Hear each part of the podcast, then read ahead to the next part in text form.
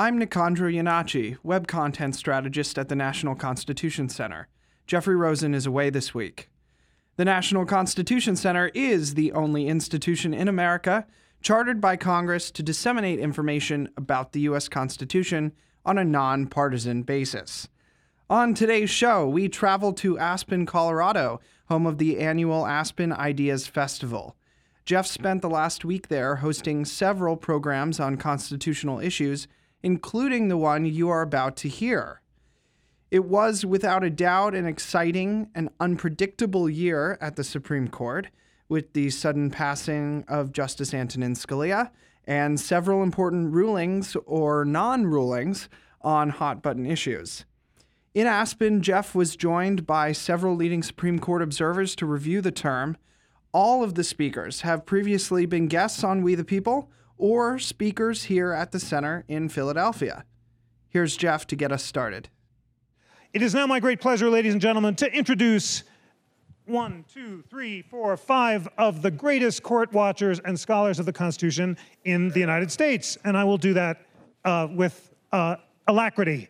Larry Lessig, professor at Harvard Law School, cyber guru, foe of corruption, constitutional prophet uh, and my law school teacher. Uh, Jeff Stone, University of Chicago, America's leading First Amendment defender. You've heard him uh, in every venue here on the First Amendment, on privacy. He's talking about marriage equality later, and the professor of Senator Klobuchar. Nina Totenberg, the best and most well known legal commentator in America. Judge Nancy Gertner, now of Harvard Law School, heroic civil libertarian whose work uh, on behalf of free speech and equality has inspired me and many others. And finally, uh, Neal Katyal, former acting Solicitor General of the United States, Supreme Court advocate, professor at Georgetown Law School, and most importantly, my brother in law. And those of you who have been here before, those of you who were at the deep dive last year, know that Neal and I are determined to go on the road with a show that's going to be the schoolhouse rock for the 21st century called Brothers in Law. and it's going to be great. Talk to us afterward if you want to support this important educational effort. Okay, we're going to jump right in.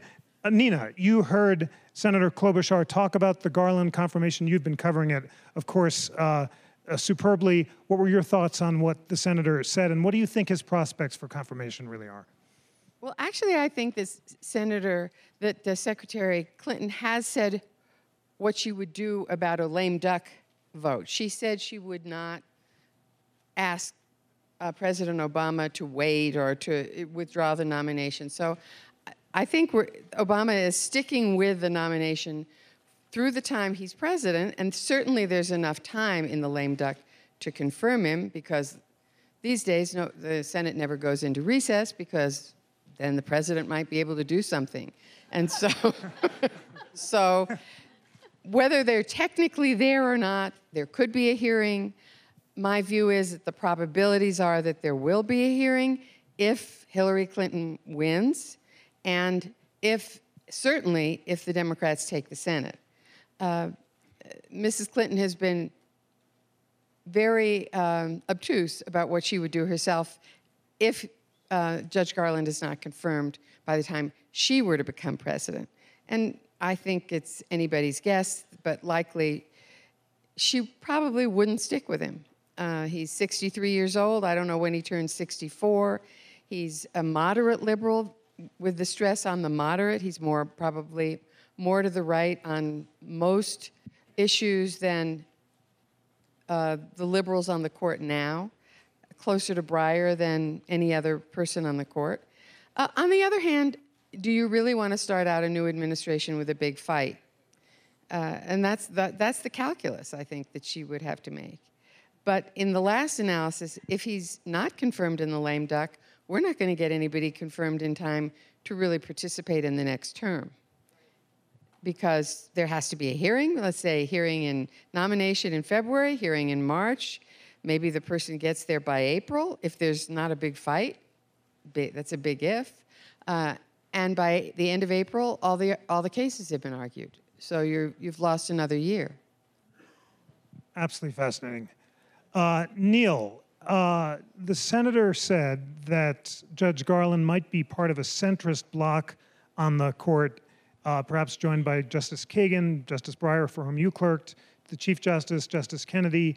Um, is there a possibility for a Garland court that would actually reach consensus decisions, or do you believe, as some have suggested, that this is a polarized court of five Republicans against four Democrats and that it's all politics? Yeah, I do think that there's a lot of misinformation about the court, and those of us who regularly appear before it really have a different perspective than I think many people. So, just to take one locus for conventional wisdom, Stephen Carter, Yale Law School professor, two days ago told an audience here the following quote there's an enormous predictability to these voting blocs and there are lawyers who will tell you how frustrating it is to get up in front of a court where seven or eight justices have already made up their mind. What you've seen in the court over the last two decades is a loss of any sense among the justices themselves that consensus is important. And that's you know just wrong. Um, so half of the cases just this last term were decided unanimously. Two years ago, it was two thirds of all the cases decided unanimously. You'd have to go back to 1940 to find another year in which that was the, that in which that happened. The Chief Justice at his confirmation hearings spoke about the need to try and bring the court together. Justice Breyer said similar things, and you know these are important cases. This is not you know not every case, of course, abortion, affirmative action. There's going to be divisions, but things like reversing Governor McDonald's conviction, or whether where smartphones have we have privacy in our smartphones. These are unanimous cases that the Supreme Court's deciding. And in addition, the Supreme Court, particularly this term, totally unusual lineups. I mean, we could go through case after case of which Sotomayor and the Chief Justice are dissenting against Elena Kagan. Um, you know, and all sorts of interesting things going on. So, you know, I, when we talk about the big cases, which obviously we'll do, just remember there's a lot of stuff that's going on at the court that isn't uh, that isn't susceptible to that same kind of predictable left-right split. Judge Garland, I do think would be a moderate. Um, I think Nina's absolutely right that in some things, like criminal justice, he'll actually move the court in a more conservative direction because Justice Scalia, and again, this is something that I think people don't always realize, Justice Scalia moved the court to the left on criminal procedure issues. Uh, Larry, you clerked for Justice Scalia. You were famously uh, held the liberal clerk seat designed to challenge uh, the justice. Uh, and you did such a great job in, in swaying him on so many issues during that term. but describe his unique role on the court since his passing. Justice Thomas has been speaking more. The court's been searching Once. for more consensus. Once. He, he spoke once, and he wrote a very interesting uh, dissent reflecting his concerns, really fascinating gun control uh, uh, dissent that I want all of you to read. And the homework for this panel, by the way, where you've got a lot, a lot of law professors on the panel, you, you, your assignment is to read a Supreme Court opinion after it's over. You read the majority, read the dissent, and make up your mind. And you can pick which one you choose after the discussion. But Larry, describe his unique role in the court, what his legacy will be, and what you think the effect of uh, Justice Garland replacing him would be. Well, I think it's important to recognize Scalia had a long career. and who Justice Scalia was at the beginning of his career, I think, is different from who Justice Scalia was at the end of his career.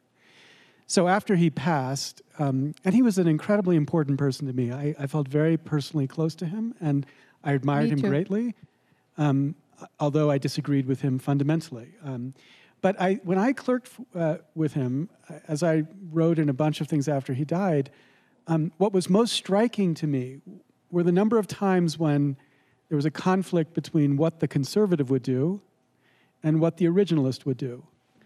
And every time there was that conflict when I was clerking with him, and I would hold that conflict up before him, he would do what the originalist would do. Um, now, the last time I saw him, I had lunch with him, um, I think it was about six months before he died.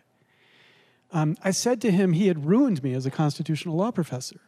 I said I felt like Linus waiting for the great pumpkin all the time because I said when I started my career, I had this real belief in you doing the right, the originalist thing, even when it conflicted with the conservative thing. And I said time after time, I've been proven wrong because you've done the conservative thing instead of the originalist thing. Um, and then we had a long conversation about campaign finance, which was the one thing that I was really frustrated about.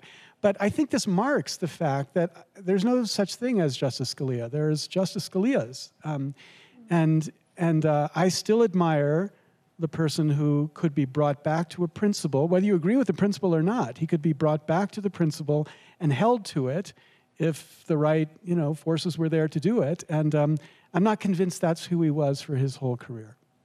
I had the privilege of a dinner with him where I asked him about what he would do about Brown versus Board of Education, which was hard to justify on originalist grounds. And he thought for a bit and then threw back his head and laughed and said, "You know what? No one's perfect." So, uh, what was his response when you when you challenged him right before he died on that?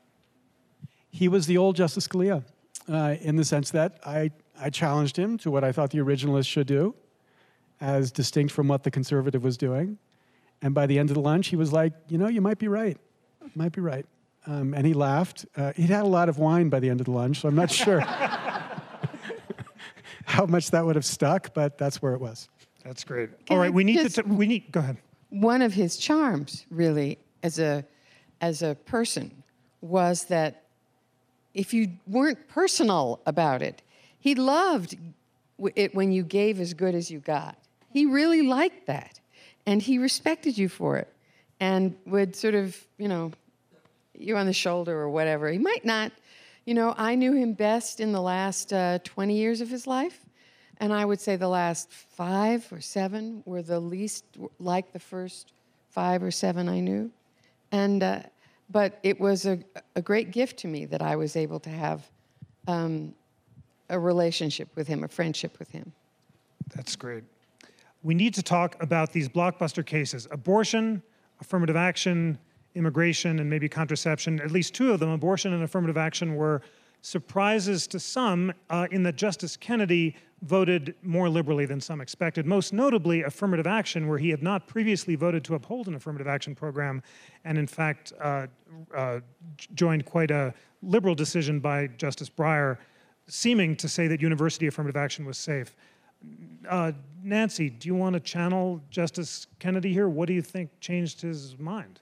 I, I think um, uh, let me let me start with the, Justice Kennedy in the in um, uh, joining the abortion case because uh, I had followed his arguments, his comments during oral argument, and as I said in the setting before, uh, what the significance of the abortion case was that uh, there was finally a sense of an abortion regulation that was a bridge too far. In other words, and I said this before, the, the bridge too far in the past for the past 20 years was making abortions criminal. You, that was the only endpoint that we knew, which is that since 1992, Roe v. Wade was not going to be reversed, and so it wasn't going to become criminal. But every manner and means of restriction had been affirmed over the course of the year, and the, over the course of the years. And one of the things that you saw in Kennedy's questionings during the argument in the case was uh, finally skepticism about a regulation, finally a sense that when you're talking about pre-viability abortions, that the state can't intone maternal health even when all the regulations had nothing to do with maternal health, and even he was pushed to say, if this law, if this, if this right is to be meaningful, this really was a bridge too far. Uh, that whether that wiped out his decisions in other cases, which were dealing with uh, partial birth abortion in the third trimester, those kinds of issues in which he had been famously very dismissive of women's rights. Uh, still, this set of facts was finally, if you believed in this right, this was a bridge too far. Uh, I wonder with the affirmative action case whether that was really uh, the search for consensus that Neal was talking about more than anything else.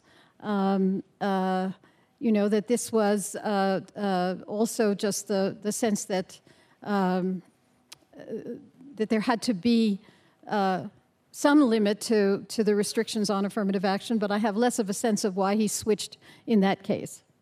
Jeff, your take on Justice Kennedy in affirmative action, the significance of the decision, and the broad observation, as Adam Liptak noted in his roundup, that this is a court that was moving in a liberal direction. Why was that happening?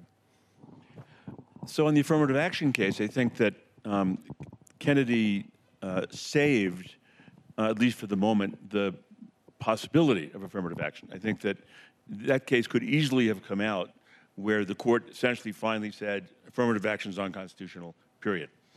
And I think four of the justices uh, could easily have gone that way had Scalia not passed, and, it, and so on. So that was really at stake in this case. Um, that happily did not happen. I think that would have been a disaster. As for, as for Kennedy's votes, once Justice Scalia was gone, um, I think he didn't want to be in that position. Um, he could have let it be a 4 4 split, and it would have been left to the future. But the future was likely to be a court with Judge Garland on it or some other Democratic nominee. Um, and this gave Kennedy the opportunity to be the defining um, thinker about the question at this moment. Um, and so my guess is that sort of moved him. I also think Kennedy's always hedged on affirmative action. He's never been completely comfortable with the idea that it's not unconstitutional, that, it, that it's per se unconstitutional. Um, if I can also, by the way, make a couple of comments about a few of the other statements that have been made.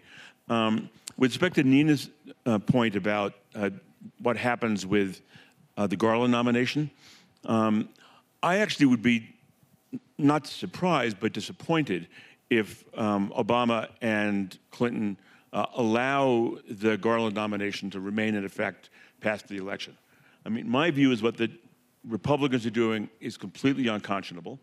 That Obama nominated Garland uh, as a sop to the Republicans, uh, very moderate, very old for a nominee, something he never would have done under other circumstances although I, I think very highly of, of, Merrick Garland. He would not have been Obama's nominee otherwise.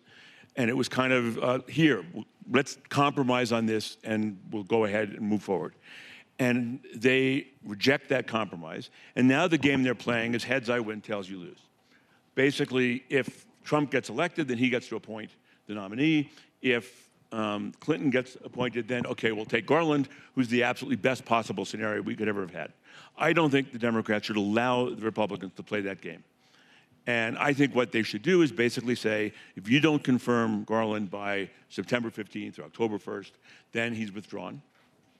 And that Hillary then appoints a 34 year old William O. Douglas. well, they're not going to do that. Right. We were going to propose Amy Klobuchar, actually, but that's another Amy's discussion. vice president. Neal, I want you to jump in on this, uh, on, on Garland, on Kennedy, but also tell us about the unique challenges faced by Chief Justice Roberts. Uh, as you know well, the chief's main power is the power to assign the majority opinion when he's in the majority, uh, or assign it to the judge who best reflects his views. When he's in the minority, then the senior associate justice in the majority, right now Justice Ginsburg, writes the opinion or assigns it to the one she reflects her views. If uh, Hillary Clinton were to win, Chief Justice Roberts faces the choice of being the only chief, as far as I can tell, uh, really for the first time in history, who wouldn't reliably be assigning majority opinions unless he decides to compromise and go over to the left. What do you think he'll do, and what uh, should he do? Okay, so taking these in order, first of all, with, with Judge Garland, I, I, I think I, I, severely doubt that uh, Judge Garland wouldn't be the nominee if Hillary Clinton wins. And that's just because, you know, he is on paper, and the president has said it, the most qualified nominee ever in the history of the United States Supreme Court. So it's a little hard, I think, to walk back from that. Um, and it's particularly hard because if Secretary Clinton wins, we all know that she's going to, you know, this isn't her only Supreme Court fight. So she's going to have the fights that are going to occur on January 20th about the cabinet, but then she's going to have over the next four years, at least, you know, I think we can suspect two more additional nominations. And to start out by dumping the person who everyone says is so amazing just strikes me as probably not the place where, uh, where the new president would start. Um, with respect to Justice Kennedy and affirmative action, I think the most important thing, and this picks up on your question about the chief, Justice Kennedy was in the majority in 98% of the opinions this term. And he's done that almost every term for the last several. Last year, for the first year, Justice Breyer beat him out, being in the majority 95% of the time. But it is very much Justice Kennedy's court. And affirmative action, you can't understand affirmative action without understanding that he played the key role. There were only seven justices hearing the case, not eight, so there would have never been a tied vote because Elena Kagan was recused. He did something remarkable, something that many people have been fighting for for 20 years, which is to say affirmative action should be upheld if it's done in the right way. For the first time, he wrote an opinion that did that. Um, and now the question is, why did he do it? And I think a good part of it has to do with Justice Breyer's kind of long term campaign you know, when I was clerk for him, you know, his colleagues would say the meanest things about him in print, and he would just always look the other way. And we as clerks would always be like, "No, you should be more like Justice Scalia," you know, and you know, give it back to him. Always turn the other cheek, quiet, persuasive, playing the long game. He I think- learned, you know, he learned that skill as counsel for the Judiciary Committee under Kennedy. And he said, when I interviewed him, at, when Kennedy died, that, that was the, the, that, that was the greatest thing he learned was, was that there are plenty of people, give all the credit you can. Give it to lots of people because there's plenty of credit to go around if you win and none if you lose. So I've talked too much, so maybe I'll let someone else can do the Chief I- Justice I, question. I, teed up the chief, uh, so your thoughts, and then I'll ask the others. So I, I do think that uh, the chief, uh, the chief is an unusual um, uh, person. I think during his confirmation hearings, a lot of people on the left said this guy has never ever voted um, for a liberal cause ever. We now know that that was really a pretty bad prediction, given that he's twice voted uh, to save the Affordable Care Act uh, and so on. So I do suspect that what would happen if uh, Secretary Clinton won and we could get any nominee through um, is that uh, we would see the Chief Justice moving a bit more to the center of the court. So, In, in fact, when you talk about Scalia, I mean, um, uh, any replacement of Scalia would make an I mean, impact on the court, both not just because he was a vote, but because he was a someone who was the constellation of ideas. And so that made an enormous difference. I was also interested in those people who've reported that Kennedy moved to the left in part respond, in response to Scalia's rather uh, strident criticisms of things that he had done, notably in the gay marriage case, and that Kennedy was finally coming into his own, which is, yes, this is who I am. I don't know, others know, think that's true? That's an, that's an interesting suggestion. That he might have been reacting to the dynamics. Larry, uh, Senator Klobuchar gets huge uh, points for predicting the chief's vo- vote in the Affordable Care Act case. She predicted that he would care about the institutional legitimacy of the court above his own ideological agenda. I had the honor of a long interview with him right when he was nominated, and he promised to do exactly that. He said he thought it was important in a polarized time for citizens not to perceive the court as five Republicans against four Democrats, and he pledged to put institutional legitimacy at the center of his decisions and said, I hope when people go back and look at my decisions, they'll see that I cared about institutional legitimacy more than ideological purity. Um, obviously, he had mixed success in his first nearly decade on the court. What is your take on how effective he was in fulfilling his vision, and how effective might he be on a liberal court? No, I, I think that's exactly right. And I was, I was going to reframe a little bit what Neal had said, because I don't think we see Justice, Chief Justice Roberts voting liberal. We see Chief Justice Roberts voting for the institution of the Supreme Court. And both he and Breyer, I think, have been the, bo- have been the two institutional players. And that is a critical role for the Supreme Court. Um, you know, I think people like Scalia didn't feel like that was his job. His job was to say what he thought was true. Um, and I'm not saying that institution players don't think, don't say what they think is true. I think what they think is that it's just as important to build and preserve the uh, authority and respectability of the institution than to get any particular case right. And I have enormous respect for that. I think I, I am with. Uh, I I am with the chief in believing that is his most important role. Don't you think it's important, really, that, that both are there? That both he and that bo- both, yes. that you have that diversity of view about the role. I mean, it makes it makes for so much more of a a better court. I It- think it- it's that's right. court. That's right. Although you're right, it has to be both. It would be a terrifying court if it were filled with Scalia's. It would be an uninteresting court if it were filled with just Breyers and um, Chief Justice Roberts. Um, but this dynamic is critical. Now, what happens when it's a liberal court is going to be a hard thing for him because I, I do think he genuinely believes the conservative views which he advances. And when it's really put to the test systematically, of you know, is he going to push to the institution or to his views? I, I'm not sure how he plays that out. I think this is giving, frankly, much too much credit to Chief Justice Roberts. I mean, with the exception of the Affordable Care Act cases, on virtually every single major ideological question, he has voted hardline right wing, whether it's affirmative action, whether it's abortion, whether it's gay rights, whether it's um, voting rights, whether it's um, uh, campaign finance, whether gun control. But that's a different point. It's not whether he's voting conservative or not. It's whether his vote draws the integrity of the institution into doubt. And so the Affordable Care Act was the critical case because if these if a bunch of conservatives overturned what was perceived to be a signal legislation of this liberal president or this democratic president, that would have been read as just a political act by the court.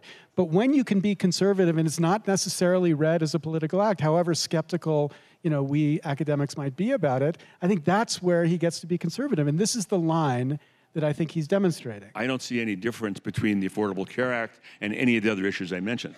Well, one big difference is, of course, many of those were dissents and didn't have, you know, the effect on the country. Yeah. So if the justice, if the chief justice is in dissent in, for example, gay marriage, and saying I'd let that stuff happen, he doesn't have any vote. He lost. So you know, the question is, How about for- campaign finance yeah, and gun so control? you've got you've got two action? you've got two issues. No, affirmative action he lost as well. So you've got two issues in which you know he's at, his vote has ca- has been cast in a way that actually matters to people, and those are hugely significant. But uh, I don't think that 10 years ago during his confirmation hearing, the left would have predicted where we are now with the chief justice by any stretch. Judge Gertner, uh, as a judge, do you think it is appropriate for a chief justice to take account institutional legitimacy rather than his view of the correct constitutional answer? I, I think I, I'm actually torn in this conversation. I'm, I'm more with Jeff, I think, than, than I am with Larry and Neal in the sense that uh, there have been an occasional uh, major case like the signature achievement of the Obama administration in which Roberts has played to the, uh, a different audience than otherwise, but that there is nothing about his record other than that which suggests that that is regularly what he has been thinking of. I do think that institutional, you know, it's very interesting in watching the political uh, uh, presidential campaign today. I was thinking that of all the institutions of government, in one sense, the Supreme Court actually now looks the best. Uh, I mean, and, and, and that institutional legitimacy may well be the most important thing to be, to be taken into account now that the, uh, you know, the sort of dispassionate rendering of decisions, uh, th- keeping this institution away from this lunacy seems to be an awfully good thing. So I may, his, his, if he's concerned about institutional legitimacy now, that's not a bad thing. Also, I, I have to take issue the notion that co- this court is going to go liberal. Is it's always been a misnomer that, that the court was had a liberal minority. The court had a moderate uh, minority, and uh, it is not Moderately clear to me that we can that we are really talking about even a Hillary Clinton candidacy uh, proposing liberals. I just don't think that that would happen. You know, I first of all, I don't think courts move that quickly. They just don't overnight go from one thing to the next. And the second thing is, to a much lesser extent than Scalia, there are a little bit um, to Chief Justice Roberts. There's the young Roberts who worked in the Reagan administration, and if you read, and you know, we got a lot of his papers, he really hated the voting rights law. He thought it was an outrage. He really hates affirmative action. He really hated racial preferences of any kind. Um, those were his big core issue. core issues back then that where he would object to the compromises that the Reagan administration was making, like signing the voting rights bill. Um, but I think that his model, and he said this privately and I think publicly, that his model is Chief Justice Hughes. Now, Hughes was, in fact, far more liberal than, I suppose, for his time than Roberts is for his. But Hughes was a person who was an institutionalist. And that is the person I think he seeks to modify himself after now. Whereas when you read those early memos, they're, we're president, we can do anything we want, we, should, we shouldn't be dealing with this stuff. That is, it's an excellent point. Hughes is his modern hero, and his greatest hero of all is Chief Justice Marshall, the great chief. When we talked, he pointed to this portrait of Marshall over his fireplace and said, obviously, no one can be as great as Marshall. But Marshall was effective because he cared about the team dynamic. He persuaded his colleagues to live together in the same boarding house where they would drink a hogshead of Madeira, and all the justices would get buzzed, and all the cases were unanimous. So that was his model, and he really loves this model. And it's much harder today, I think, than he expected, but that's where his heart is. Ladies and gentlemen, here's the run of show. We're going to have just a few questions, I'd say one, two, maybe three, and then we're going to transition to this crucial question what will the Constitution look like under President Clinton or President Trump? What would a liberal constitution look like? What would a conservative constitution look like? And what is the future of the U.S. Constitution. So, just a few questions on the Roberts Court. I gave you no warning, so if I can be a law professor and call on people, or else we can, which is always dangerous. If you, you're sitting in the front row is a good place to be. hand up, Excellent. We have a hand in the front row, and this one mic. Thank you. My, thank you. My name's Helen Meyer. I'm from Minnesota. Excellent. Shout out. Hooray. So, is our Supreme Court too elitist? Great question. Is it too elitist? We, you know, we rejected the monarchy, and it seems that more and more the Supreme Court is occupied by the intellectual elites of our country. And there is it Can I too answer elite? this? Ju- ju- Just note Chief Justice Roberts' excellent line on this. He said, "People say it's elitist because, uh, but that's really not uh, true at all. Uh, the, uh, some of the justices went to Yale." Right.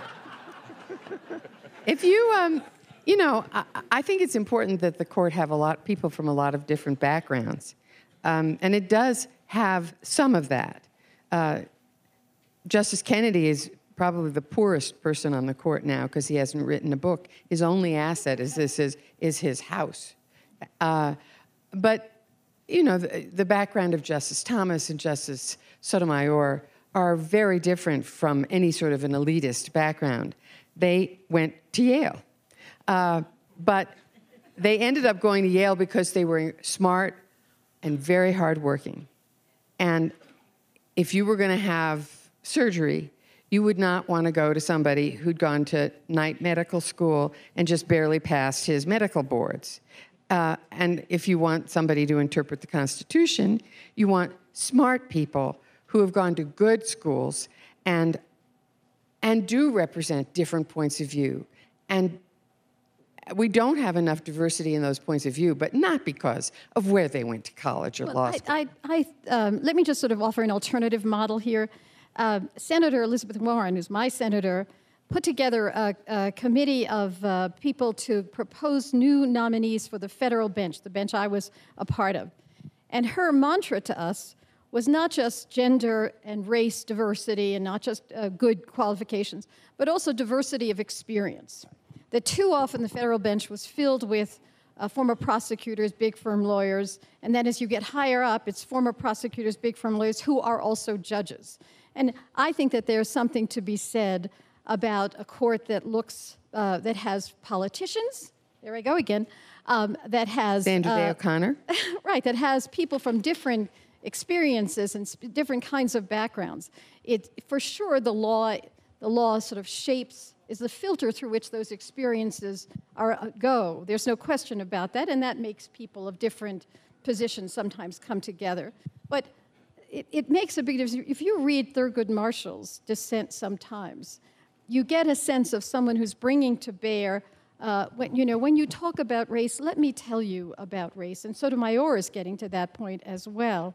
Uh, I think that different experiences matter, and I also think, even though I am Yale, that there are many fabulous law schools in between, you know, Joseph School, Night School, and Yale um, that can best that can occupy the court. So I, I think diversity of experience is really important. Wonderful. One more question, and then we're going to move to the future of the Constitution. Yes, toward the back there.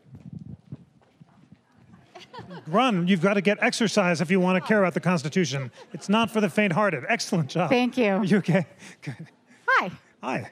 Um, so, speaking of Yale, um, are there any free speech cases that are in the pipeline or that might come up to the Supreme Court that might be decided differently depended on, depending on who ends up on the court? Or that you'd like to speak about in any way? Excellent question. Jeff Stone is the expert. He's been talking about this. What is the answer? Well, I, I think the most fundamental questions have to do with campaign finance reform and, and, and whether, the, whether a different court um, would adhere to the Citizens United and, and the subsequent decisions. Um, and I'm reasonably confident that they would not. That doesn't mean they directly overrule Citizens United, at least not quickly, but I suspect that they would begin interpreting those opinions narrowly. Um, so that's one area where I think one would see a significant change. Um, other than that, uh, you know, the, the, the, the, Roberts Court has been uh, fairly broadly protective of free speech in a way that's quite surprising. Um, but one area in which I think, again, a more liberal court might begin uh, withdrawing is the ex- extreme protection of commercial speech that the Roberts Court has um, uh, recognized uh, over the dissents, almost invariably, of the more liberal justices, thinking that the court's gone too far in protecting corporate and commercial expression. So I could see that as an area where, if those cases arose, the court might withdraw again, although I don't think they'd overrule major decisions, but they'd begin inter- interpreting them more narrowly. And, and, just to answer your question, is there anything in the pipeline coming up uh, on free speech? And the answer is no. And the answer is no for the reason, just to pick up something that Senator Klobuchar said, which is the eight justice court has meant that they're not taking anything really of any true, you know, of any serious national importance or, or, very few cases. So all of these really important issues that the court's been asked to hear over the last several months, they said, we're not hearing it, we're not hearing it, we're not hearing it. They get about 10,000 requests a year, usually hear 67 cases or so. This year it's already far below that, and certainly nothing in the free speech area. Great. Well, this is a good transition to our final round, which raises really, I think, one of the most compelling issues before the country in this election, which is what is our Constitution going to look like for decades to come? And for many elections, both sides have been warning that this is a pivotal one, but this time everyone agrees the future of the Constitution will be determined by the election. So, in a completely nonpartisan way, as the head of the Nonpartisan Constitution Center, I can tell you cast your vote for president uh, based on the candidate whose views of the Constitution best coincide with your own, because that is what the election is going to determine. I want our dream team of panelists to imagine what the Constitution might look like if Senator Clinton wins. We have not had a liberal court at least since the 1960s and early 70s, and everything that most of us here learned in law school could be transformed by the addition of a single justice. In uh, the Constitution Center has a great collaboration with The Atlantic, where we're publishing pieces about what the future of the Constitution will look like. Erwin Chemerinsky wrote a piece saying that a liberal justice would likely uphold gun sales, strike down laws that burden abortion rights, uphold race as a factor in university admission, open access to the courts, expand congressional power, narrow the interpretation of the Establishment Clause to strike down religious prayers. Those are just some of his examples. But Larry, you are you know, a constitutional visionary, if you just think as broadly uh, and boldly as possible, imagine it's the year 2020 and we have a liberal court that's been up and running for 20 years. How might the uh, for, for you know for five, five years or so, how might the Constitution look different around a range of areas? Well, I've been stuck on one issue for a decade, and I can't get beyond it. So let me start with that, which is the issue of uh, the corruption of our uh, government. I think by that I mean Congress. Um, so campaign finance will be, I think, the most important uh, possible change. I actually think the change will not be the fundamental one, um, reversing Buckley or reversing Citizens United. There's a smaller change, which I think could be just as important, and that is for the court to finally address the question whether super PACs are constitutionally mandated. This is a subtlety that is, you know, kind of law geek uh, subtlety, but it's an important difference because the decision that created the super PACs was a, a DC Circuit opinion. The Supreme Court never reviewed it.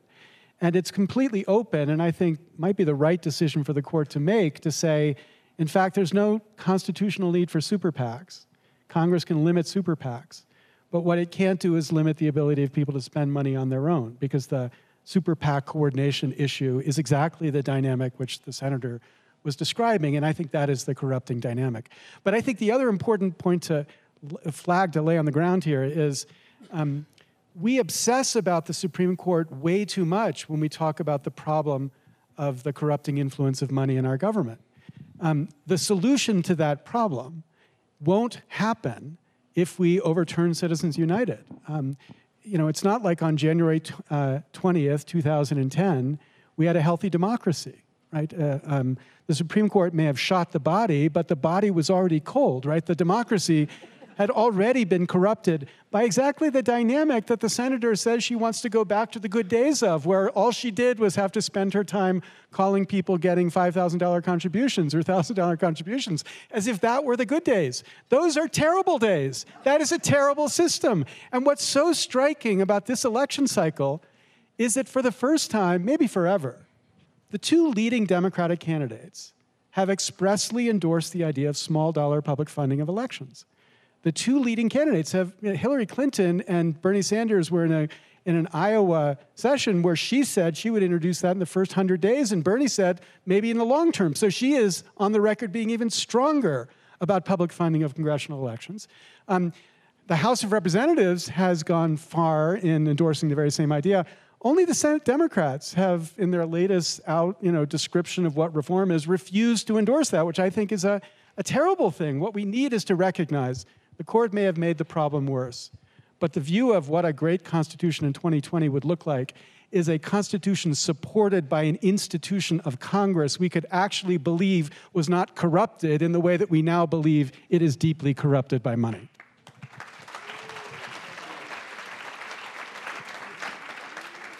A powerful vision. Jeff Stone, you have been an advocate for a liberal Constitution for decades. It's the year 2020. Imagine the addition of one or two or three liberal justices. What are some big areas of the Constitution that would look different than they do now? Well, I guess I'd make three points. First thing, it's important to, to recognize that it's now been 45 years plus um, that we've had a Supreme Court that's been dominated by Republican appointed nominees. That is, the last time we've had a majority of justices who were appointed by Democratic presidents was basically when Richard Nixon was elected.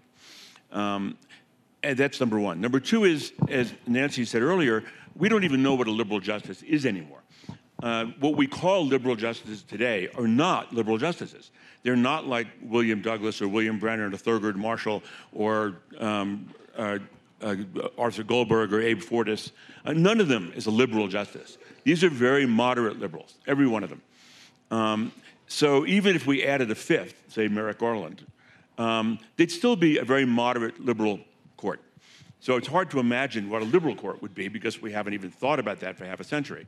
Uh, the third thing I'd say is that because of the fact that the court's been dominated for so long by conservatives, um, almost all we could imagine a, a, more liberal court doing is overturning the decisions of those justices. So what we can imagine is overturning some of the campaign finance decisions, overturning um, the gun control decisions, overturning the decisions holding affirmative action unconstitutional, um, overturning the Voting Rights Act decisions. And what's interesting about this is we used to think of conservatives as people who believed in judicial restraint. But almost every decision that's today regarded as conservative that needs to be overturned was an activist decision of these justices, holding all sorts of things unconstitutional because they were inconsistent with a conservative agenda. So basically, what I would say is what's easy to imagine is a, court that would begin to chip away and over time overrule some of these very conservative decisions. What's almost impossible to imagine is what a liberal court would do in the kind of Warren Court vein. That is, what would they reach out to hold unconstitutional? The only real example we have of this court doing that is probably in, in the area of gay rights. Um, and those were, of course, 5 4 decisions. But those were activist, judicial, liberal decisions um, and we could imagine a lot of that in the future with a really liberal court, but I don't know anybody who's been able to figure out what that would be. Well, that we've got just a few more minutes to try to imagine it. So, Nina, you said that Hillary Clinton might appoint a liberal William O. Douglas. Any, you know, nominees about who that would be and what would the consequences be? Well, if you compare the the courts of, let's say, 50 years ago, returning to the question of experience, we had, for example, Earl Warren had been the Attorney General and the most popular governor in the history of California, to the point that nobody ran against him at one point. Uh, we had William O. Douglas, who'd been the architect of the nation's security laws. We had people you never heard of who were senators. We had people you never heard of who were very distinguished judges.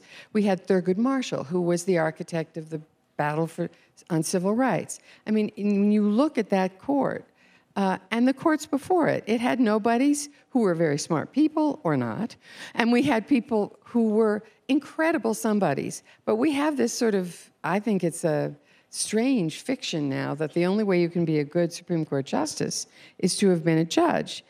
And we're getting a sort of a, a European model of judging, that you come up through the ranks that way. And I hope personally that Hillary Clinton appoints somebody who's not a judge, but I don't expect that she will appoint William O. Douglas or somebody like that because we live in an incredibly divided world, uh, political world, and no matter what, she has to get that person through the Senate. Nancy, if the Senate went Democratic, why couldn't Hillary Clinton appoint Elizabeth Warren and the Democrats blow up the filibuster rule and confirm her? Uh, she could, uh, or Obama was the other one that one would imagine, Or President Obama? or President Obama. Um, uh, I, I, that would be interesting, but I want to get back to what, very interesting. I also would put my name in. I want you to know, but that's another issue. So, so noted. Right, way too old. Uh, Uh, but, Hillary, Hillary, Hillary Clinton's watching the live feed of the Aspen Ideas Festival, so I'm You're a sure. judge. but I do think that the, um, uh, th- I mean, there's an interesting question along the lines of what Jeff was talking about, which is given the, the, the complex of the court over the, these years, advocacy has changed. So liberal groups will not be, except for the gay marriage stuff, liberal groups for the most part were avoiding the Supreme Court. So the issues of what the left would be bringing to the court, we don't, we ha- really haven't seen that because advocacy has changed. And so in a more liberal court that was more responsive to discrimination issues, to uh, women's rights issues, to uh, abortion issues, you may see the court being asked more. It's been the, the left uh, advocacy community has been in a defensive posture for the most part. In addition, a more liberal court has a, an effect that nobody ever talks about, which is the effect on the lower federal courts. Uh, as I said, I was a district court judge, and I, and I was living in a 5 4 universe. So many decisions about which I cared were 5 4 decisions of the Supreme Court. And what I and others began to see was that even moderate to liberal judges would be anticipating the rightward movement of the court, and the lower court decisions were likewise much more conservative than they otherwise would have been. I'm not going to rule X way because that is likely to be thrown out. I didn't follow that mantra ever, but that's another issue. Um, and so, to some degree, a more liberal court would also privilege more liberal decisions in the lower federal courts, the district courts, and the Court of Appeals.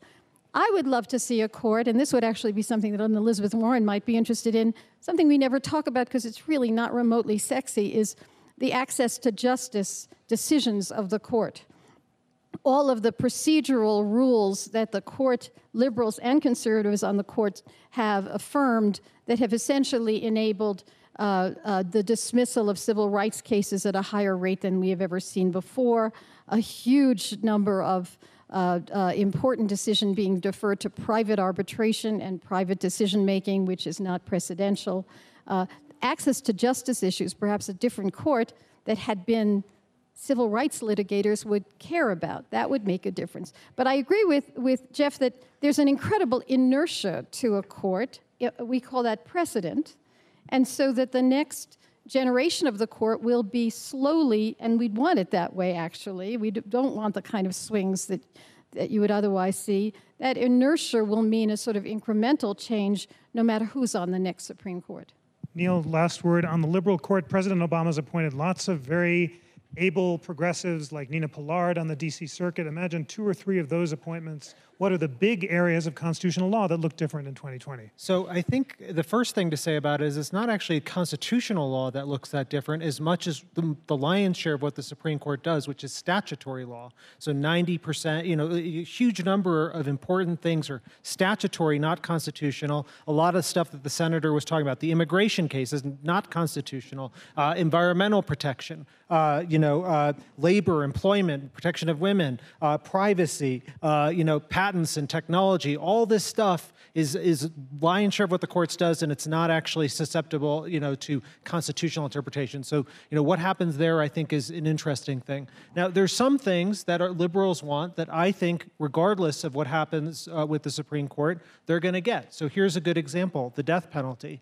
I think that on the current composition of the court, that uh, you know you bring me a case and we can win that the death penalty is unconstitutional with the current eight member just eight members of the court justice kennedy siding with those who uh, were appointed by democratic presidents as cruel and unusual punishment in violation of the constitution. I think that is totally feasible right now regardless. Now what else might we see happening? Well i think privacy is a really interesting one uh, and you know that's one in which the court is uh, really struggling with you know how do we we think about new technologies and so on, so far the courts issued some unanimous decisions in this area, but I think over the next 15 to 20 years, we are going to see a robust, massive debate break out in the Supreme Court about when we turn information over to third parties, for example, do we lose any expectation of privacy in it? Fascinating. We have a great intervention from Senator Klobuchar. So let's come on, come on down. Absolutely. Um, I just wanted to, two things. Uh, number one, I really don't love raising five thousand dollars a person, um, and there is a great campaign finance law that I support of Senator Durbin's and others that we have in Minnesota uh, that really evens the playing field, so you don't even have to do that with public financing. I'm just being pragmatic uh, with the what's happening. And then there's one other thing I wanted to way early on, if you rewind, uh, when uh, Professor Stone was talking about what the Senate would do if Hillary Clinton won, and I think I was more where Nina was on this, is that if Hillary Clinton won, wins, or even before she wins in the fall, if the Republicans allow hearings and a vote, uh, before the next president comes in on Merrick Garland, that will happen.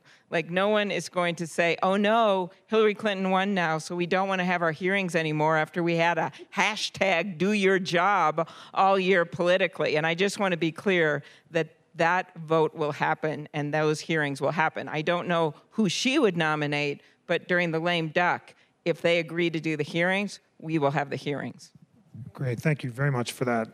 Um, we why don't we have some questions? Because there are lots. They can be about the You future didn't of ask the. about Trump. well, you- okay, you're right. You know what? That was a total violation of the nonpartisan mandate of the I mean, National really, Constitution I'm- Center. I'm- Thank you, I'm Nina. not- you- you You're really- fired. The reason did that, thank you for doing that. The reason I didn't is because we've had a, a conservative court, but you're absolutely right, Larry. If President Trump wins, we could have not only a replacement for Justice Scalia that would keep the current balance of the court, but a court that swings much further to the right. What would a Trump court look like? It's the year 2020. What areas of the law would be different? Larry Lessig. Thank you, Nina. I appreciate that. I thought there was a perfectly good nonpartisan reason not to take up this question because there's no sensible, plausible way to understand what the answer could be, right? I mean, he.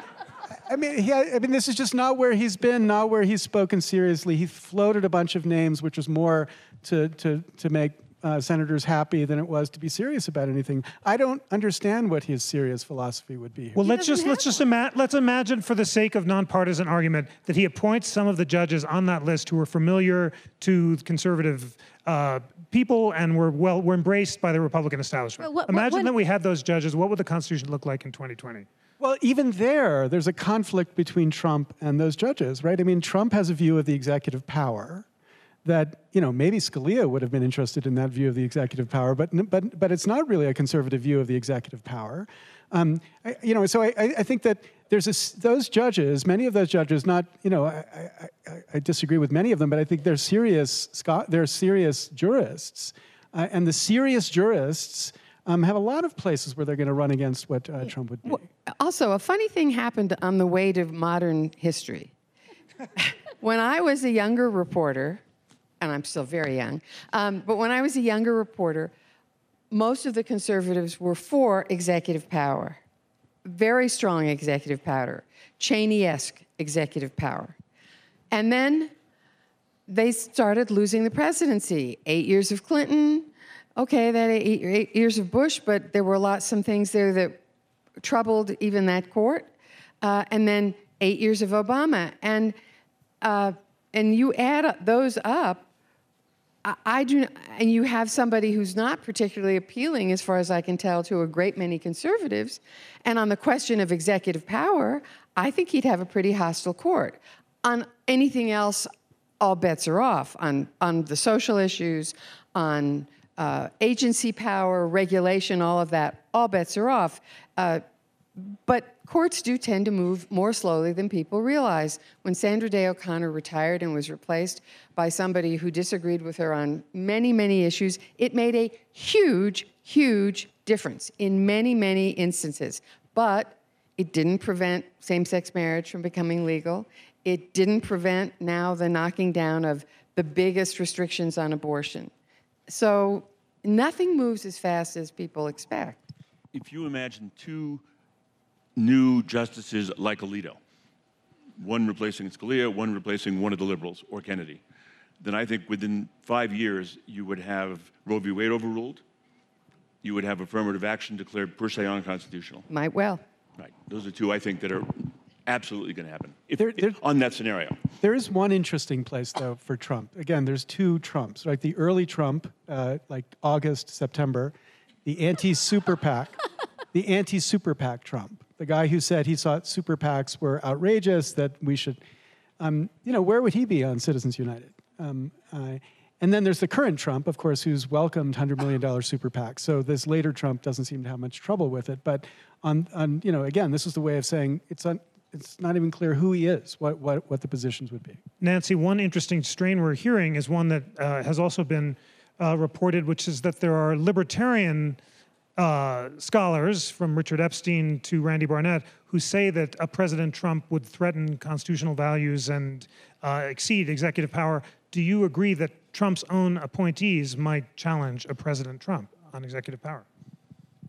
I, I really uh, uh, agree more with Larry that I don't think we know. I just, for, in preparation for this, I just sort of looked at one name on his list, which of course was William Pryor, uh, uh, who- uh, called Roe v. Wade the worst abomination in the history of constitutional law, who supported Judge Moore's efforts to display the Ten Commandments, who said that the second worst constitutional decision was Miranda. Uh, uh, so who knows? I mean, if he's on the list, uh, then we, uh, he's on the list and uh, President Trump gets two of him, who knows what would happen? Neal, last word on the Trump court. Well, you know, uh, I'll be deported, so it's your country, man. Enjoy it.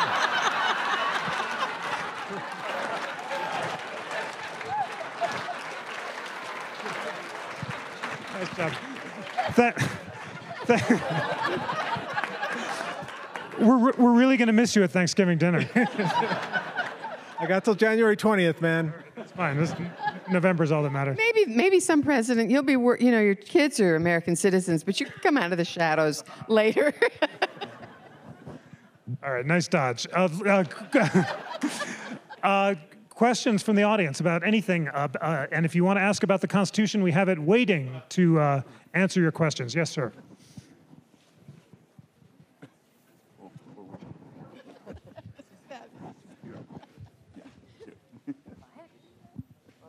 What about gerrymandering? We haven't, I mean, this was Baker and Carr and the liberal court at the state level, and now we've got this complete mess. Great My name's question. Don Baker from Washington, D.C. Uh, let me repeat this excellent question. The gentleman asked, What about gerrymandering? And he points to gerrymandering, remember, is when voting districts are drawn in ways that guarantee the election of Republicans or Democrats because the legislators know exactly who the voters are. The Supreme Court so far has said, we're not going to strike down anything as unconstitutional gerrymandering, but come back to us. Maybe we'll change our mind in the future. That's what Justice Kennedy has said. Could you imagine, Larry, a liberal court actually striking down gerrymandering? Yeah, I think they're on their way to political gerrymandering being a just, justiciable issue. Um, I wish Congress would do it more directly. Congress has the power under Article 1, Section 4 to deal with its own districts, and it could solve gerrymandering tomorrow if it wanted to. Of course, it doesn't want to because it plays into exactly the political infrastructure of the existing system. But that, that, that I think, is the solution to gerrymandering. But the court, I think, will get to a place where we could be litigating it. And in states like Pennsylvania and Michigan and North Carolina, that would be incredibly important to be able to challenge those on political gerrymandering grounds. Fascinating. Great. Yes, ma'am. Uh, sort of toward the, oh, the. poor- I'm so sorry we have just one mic, and I would leap out if I could, but much. Hi, my name is Nia Evans, and I'm coming from the National Women's Law Center. Many of you teach and have students. So, my question is Do you see any generational differences in the way that your students are approaching the law and interpreting the law compared to your interpretations, general interpretations? How are you seeing millennial lawyers bringing new ideologies, new approaches, and new visions to the work? So, so I think one thing that I see is a real lack of faith in the court and how it resolves things and how important it is. Just to give you one example, my very first argument was against the Bush administration on Guantanamo, and I was scared out of my mind and uh, to do the argument. And I remember sitting in the courtroom after in listening to the decision coming down, and it's 180 pages long. Justice Stevens saying we won, uh, that the Guantanamo tribunals were getting struck down, and we went out to the media and like everyone's asking, what does it mean? There's thousands of reporters on the hundreds of reporters on the plaza steps saying, you know, what does it mean? And you know, the decision so long we had no time to review it. but I, here's what I said to them. I said, you know, here's what happened today. The lowest of the low,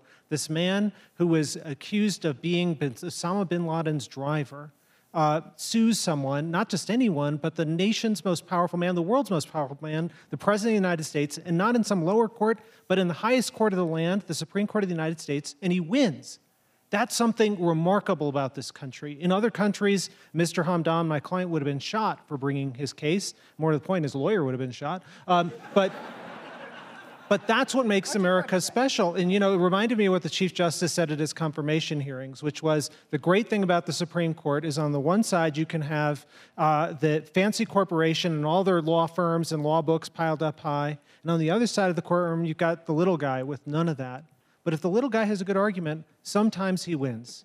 That we've lost, that view of the court, but it is still there, it still happens, and I think it's important on all of us to remember that's the role of the court. One of the things that I, that I saw was the students who knew that I had had a background in employment discrimination work would come in and talk to me and say, You know, I came to law school thinking that I would be a discrimination lawyer. But in the courses that I've been taught, all I've been taught is how how many impediments there are to anybody winning. All of the procedural pitfalls all of the all of the ways in which people lose and i've lost faith in the area of the law. That's what we have to undo. The constitutional cases are quite remarkable and they certainly make possible this mythology of the court as the last bastion of rights.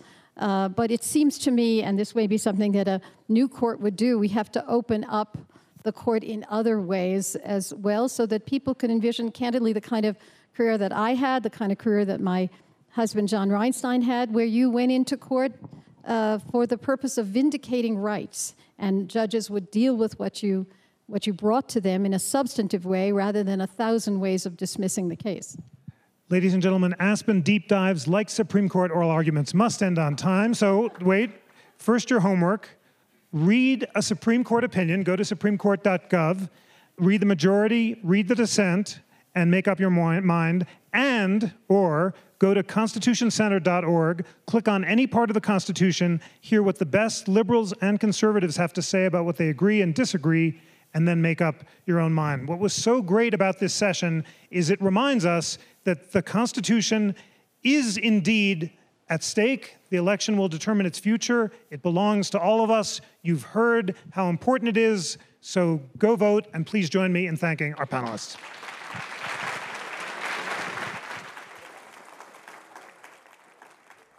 Today's show was edited by David Stotts and produced by yours truly. Research was provided by Josh Weinberg, Lana Ulrich, and Tom Donnelly. The host of We the People is Jeffrey Rosen, who will return next week. Get the latest constitutional news and continue the conversation on our Facebook page, facebook.com slash constitutionctr, and on our Twitter feed, twitter.com slash constitutionctr. Please subscribe to We the People on iTunes. While you're in the iTunes store, leave us a rating and review. It helps other people discover what we do. Please also subscribe to Live at America's Town Hall, featuring conversations and debates presented here at the Center, across from Independence Hall in Philadelphia. We the People is a member of Slate's Panoply Network. Check out our sibling podcasts at itunes.com slash panoply. And finally, despite our congressional charter, the National Constitution Center is a private nonprofit. We receive little government support, and we rely on the generosity of people around the country who are inspired by our nonpartisan mission of constitutional debate and education. Please consider becoming a member to support our work, including this podcast. Visit constitutioncenter.org to learn more. On behalf of the National Constitution Center, I'm Nicandro Iannacci.